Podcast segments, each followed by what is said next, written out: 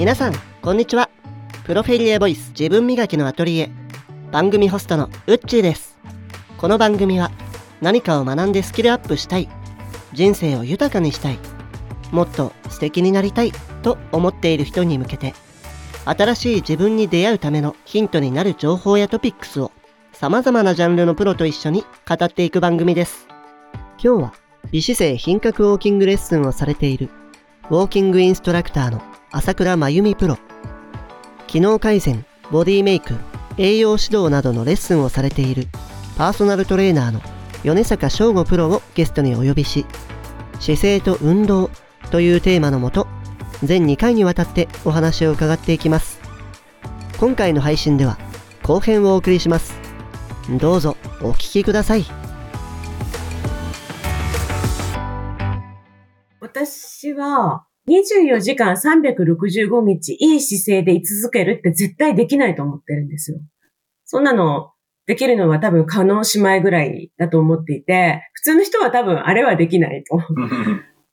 だから、いい姿勢になってるかどうかを気にするポイントを自分で作る。例えば私は歯を磨いた後に鏡に向かって壁立ちって言うんですけど、耳とその肩とえ大天使と外くるぶしが一直線になってるかっていうのを壁に沿って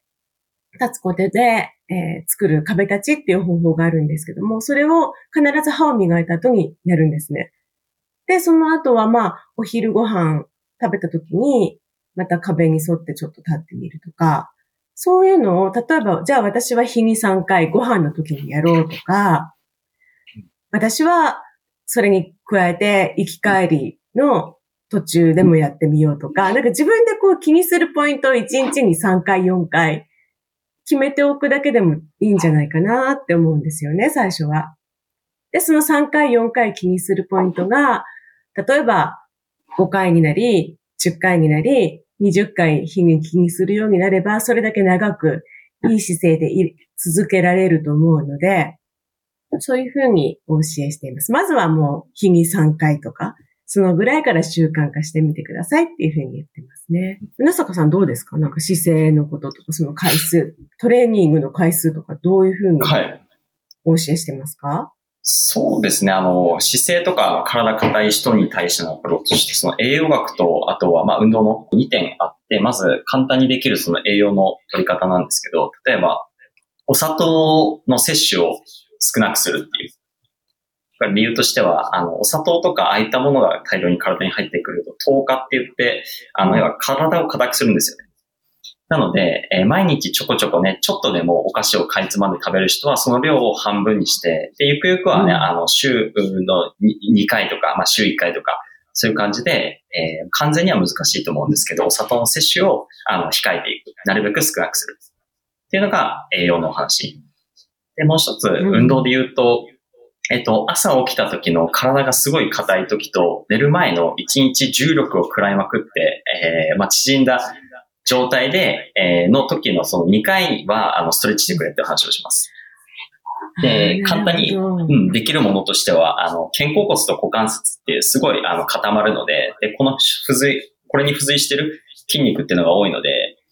あの、肩甲骨を回すっていう、それこそあの、手を肩に置いて、そこから、あの、肩甲骨を開いて閉じる、開いて閉じるっていう簡単なエクササイズを、えー、これを前回し10回、後ろ回し10回。これを1セット。あとは、えー股関節とか骨盤ですよね。骨盤とか股関節に関しては、あのシンプルに、なんか壁とかに手をつついていただいて、股関節を前から後ろに10回、後ろから前に10回。これを、えー左右1セット。えー骨盤で言うと、この猫背姿勢を作った後に反り押し姿勢を作るっていう骨盤のこれ前後傾体操って言うんですけど、これをえー10セット朝と晩にやるといいですよ。ちょっとあの音声だとあの伝わるかわからないですけど、そんな感じでやってくれるだけでもおコンディションと整っていきますよって話をします。でも今の米坂さんのお話、ま、まさにそうだなって、朝と晩は本当に大事ですよね。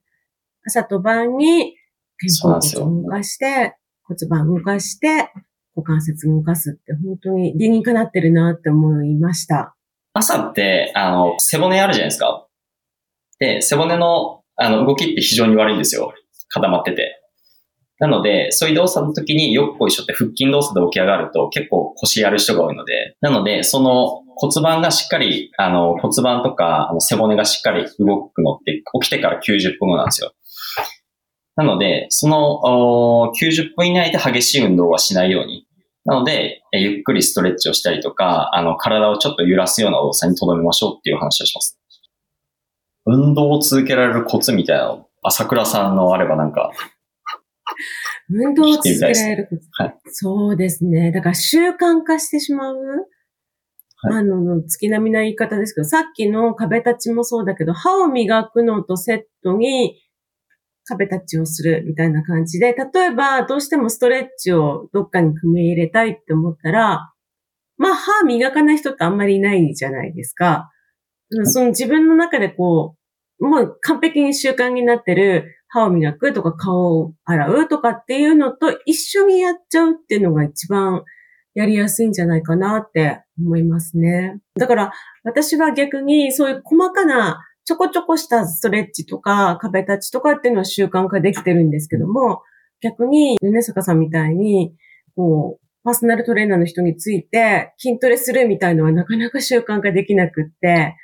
逆に米坂さんにはだからその筋トレとかそういうハードな運動を習慣化する方法を教えてほしいなって思ってるんですけど、なんかありますか？コツは。これ、あの、時間にとらわれないっていう感じですね。コツは。なんかよくあるのが、筋トレってどのくらいしたらいいんですかって質問があるんですよ。時間ですね、要は。何分したらいいか。はいはいはい。うん。あれに関しては、うん、あの、10秒全力でやるところからスタートって話をしまして。ああ、そのぐらいだったらなんかできそうですよね。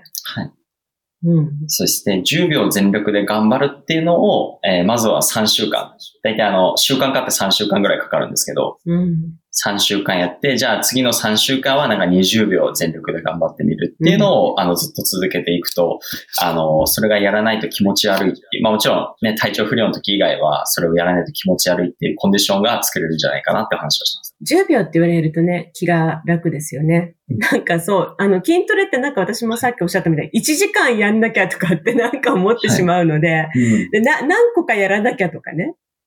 なんか、ベンチプレスの何かと何か3つをやんなきゃとか、なんかそういうふうに勝手に思い込んでるので、10秒っていうのはちょっと嬉しいかもしれないですね。そうなんですよ。要は、あの、なんだろう。1時間頑張れても1週間でやめてしまっては、これって意味がないので、だったら10秒全力で頑張るを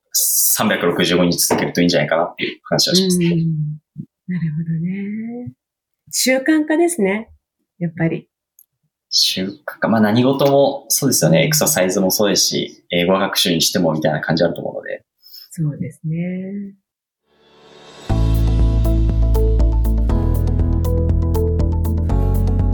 はい、米坂さん、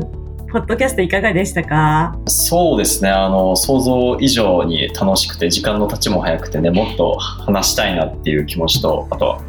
まだまだ、あの、なん朝倉さんの、えー、まあ、ウォーキングについてのこととかね、もっと聞きたいことあったんですけども、お時間が来てしまったということで、また次回が楽しみです。朝倉さんはどうでした？今回、はい、ポッドキャストの収録を行ってみて。はい。なんか面白かったです、本当に。あの、姿勢っていうことが共通項でも、あの、私はどっちかっていうと歩きとかハイヒールとかっていう、ね、なんか外見的なところから入っていくイメージですけども米坂さんって本当に栄養学とかその筋肉とはとかそういったところから入ってこられてるのでまたちょっと違う視点を勉強させていただいてすごい楽しい時間でした。はい。私のあの、ウォーキングレッスンにもちょっと使わせていただきたい言葉がいくつかありましたので、参考にさせていただきます。あの、聞いてくださってる皆さんにも、ぜひね、あの、音声だけだとなかなか伝えづらいところもあると思うんですけども、あ、いい姿勢をして、いい歩き方をすれば気持ちも前向きになっていくんだなとか、うん、ポジティブなことを考えられるようになるんだなっていうようなことをぜひ知っていただけると嬉しいです。そして興味が湧いて来られましたら、私のレッスンにもぜひ来ていただきたいと思ってます。朝倉プロ、米坂プロ、ありがとうございました。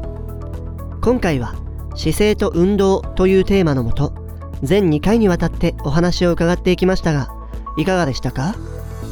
運動を習慣化することは誰しもが悩むポイントだと思います。まずは10秒からでもいいという言葉は励みになりますね。これからトレーニングを始める方や今まで自己流でしていた方も改めて専門家の方に相談したり教えてもらったりして続けるきっかけを作ってみてもいいかもしれませんね。それでは今日はこの辺りで終了したいと思います。次回の配信もお楽しみに。最後にお知らせです。プロフェリエではなりたい自分を叶えるための最適なプロをマッチングします。この番組を聞いて少しでも興味を持っていただけましたら番組概要欄にあるリンクからプロフェリエのサイトをご覧ください。毎週開催するセミナーやプロ監修の役に立つ情報などはインスタグラムでチェックできます。また今後もなりたい自分を叶えるためのヒントになる情報やトピックスを更新してまいりますので Spotify、Apple Podcast、Amazon Music などのアプリから聞かれてましたらぜひ番組のフォローをお願いします。最新エピソードの再生時に通知が届いたり過去エピソードの再生済み未再生が一目で分かったりしますのでよろしくお願いしますそれではまた次回配信でお会いしましょうご視聴いただきありがとうございました。